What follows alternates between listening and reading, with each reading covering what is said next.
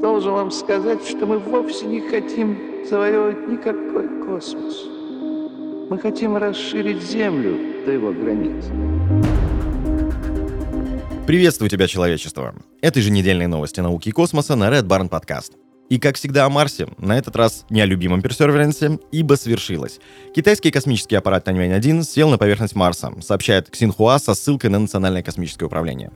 Тяньвэнь-1 состоит из орбитального аппарата, посадочного модуля и марсохода. Он был запущен из провинции Хайнань 23 июля 2020 года.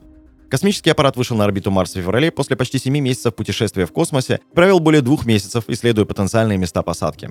Аппарат начал снижаться рано утром, в субботу, и около 4 часов капсула, в которую входит посадочный модуль, и марсоход отделилась от аппарата. Она вошла в атмосферу Марса на высоте в 125 километров. Посадка была чрезвычайно сложной из-за отсутствия наземного контроля. Корабль проводил ее автономно, пояснил сотрудник Центра изучения Луны и космических программ Национального космического управления Гэньян. Но про Китай и космос это не все. Дескать, миссия китайского космического корабля Change 5 никуда от нас не делась. В конце 2020 года он впервые за 10 лет прислал на Землю лунный грунт, после чего отправился покорять глубины космоса. В декабре прошлого года орбитальный аппарат Change 5 успешно доставил на Землю капсулу с двумя килограммами лунного материала. После такой удачной миссии аппарат не прекратил свою работу, а запустил двигатели и полетел в сторону Солнца. Сейчас модуль орбитального корабля находится на расстоянии в полтора миллиона километров от Земли, так называемой точке Лагранжа-1. Он ведет наблюдение за космическими объектами и присылает на Землю уникальные фотографии из глубин космоса.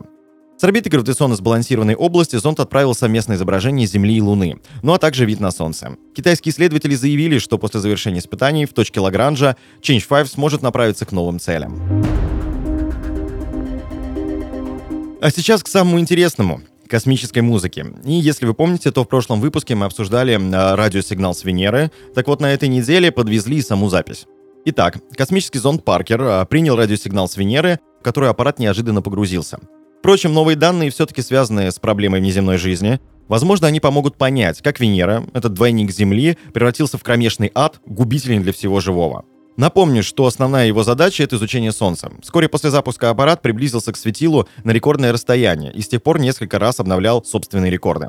Совсем недавно, в апреле 2021 года, он сблизился с нашей звездой в восьмой раз. Чтобы подобраться все ближе к Солнцу, зонд должен менять свою орбиту. Для этого миссия использует гравитацию Венеры. 11 июля 2020 года Паркер сблизился с этой планетой в третий раз и подошел к ней ближе, чем когда-либо прежде. Он прошел всего в 833 километрах от поверхности. Для сравнения, МКС обращается вокруг Земли на высоте 400 километров. Ну ладно, не буду вас томить, давайте послушаем.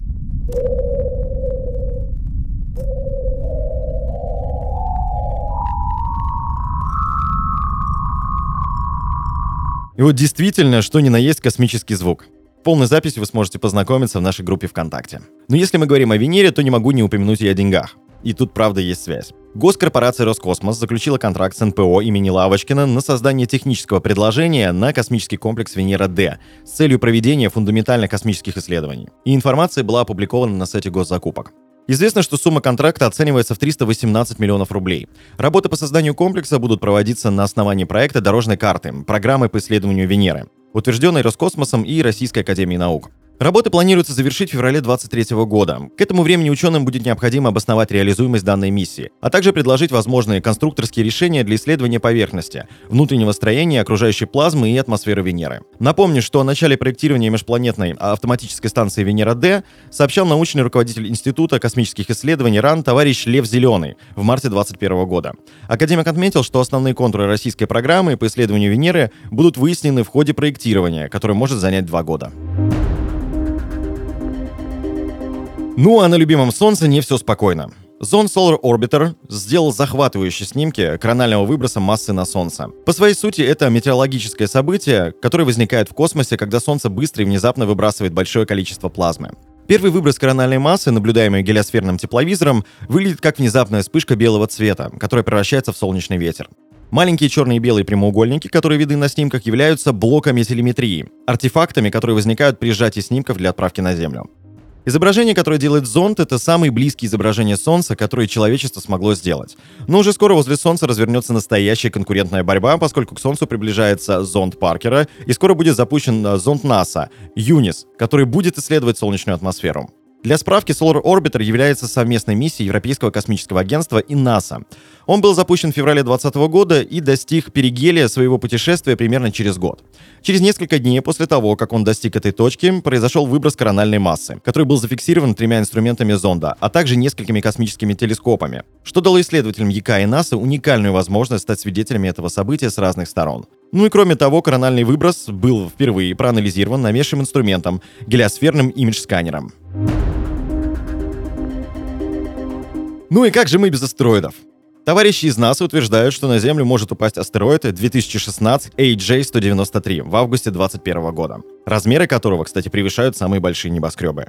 Сейчас он находится в 34 миллионов километров от нашей планеты, но скорость его движения составляет 26 километров в секунду. Так что небесное тело приближается, чтобы в августе текущего года пролететь мимо Земли.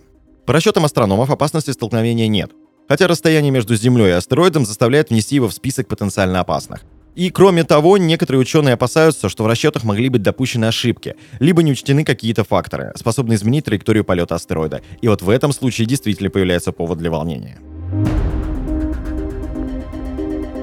Ну а сейчас время поговорить о туризме, ибо торги за место в первом полете New Shepard с экипажем превысили 2 миллиона долларов.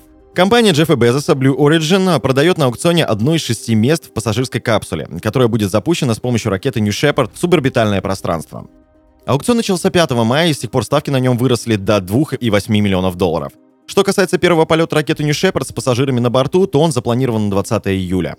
Как и предполагалось, купить задешево место космического туриста не удастся. Один из участников аукциона готов заплатить вот эту большую сумму. Вероятнее всего, итоговая стоимость будет еще выше, поскольку открытая стадия аукциона продлится до 10 июня, а 12 июня пройдет финальная часть торгов.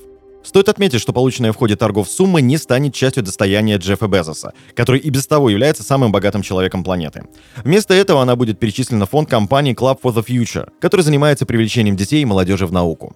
Победитель аукциона Blue Origin отправится в захватывающее путешествие в пассажирской капсуле, которую запустят в суборбитальное пространство. Примечательно, что сама ракета и капсула для пассажиров могут использоваться повторно. Прежде Blue Origin провела 15 испытательных полетов своей ракеты, последний из которых состоялся 14 апреля. На данный момент неизвестно, какую плату установит Blue Origin за полеты в суборбитальное пространство, когда компания сумеет поставить э, космический туризм на поток. Однако очевидно, что сумма будет значительно меньше, чем 2,8 миллиона долларов. Конкурент Blue Origin в сфере суборбитального туризма Virgin Galactic заявляла, что цена билета на корабль Spaceship Two составит 250 тысяч долларов. Ну и Россия в этом плане не стоит на месте. В свою очередь, руководитель Института космической политики, товарищ Иван Моисеев, оценил прибыль Роскосмоса от японских космических туристов. Моисеев отметил, что контракты на полеты в космос держатся в тайне, поэтому сложно назвать точную сумму. Тем не менее, он предполагает, что в связи с планами появления новых коммерческих американских игроков на рынке космического туризма, Роскосмосу придется значительно снизить цену на места в российском корабле «Союз МС-20». Эксперт подчеркнул, что последнее такое место на «Союзе» было продано для американского астронавта за более чем 80 миллионов долларов. Однако для туристов должны сделать скидку. Таким образом, по его подсчетам, стоимость полета в космос должна снизиться примерно в два раза, до 40 миллионов долларов за человека. Всего же японцы заплатят около 80 миллионов долларов. И вот бизнесмен Юсака Миядзава и его помощник Йоза Хирано должны полететь в космос на Союзе в декабре этого года. Это станет первым полетом со сразу двумя космонавтами. Ранее японский миллиардер хотел запустить телешоу, победительница которого должна была отправиться вокруг Луны вместе с Майдзавой. Заявки на кастинг подали более 27 тысяч женщин. Однако предприниматель передумал искать возлюбленную и свернул шоу. Это были новости космоса на Red Barn Podcast. Следите за нами и знайте, что информационная вселенная бесконечна.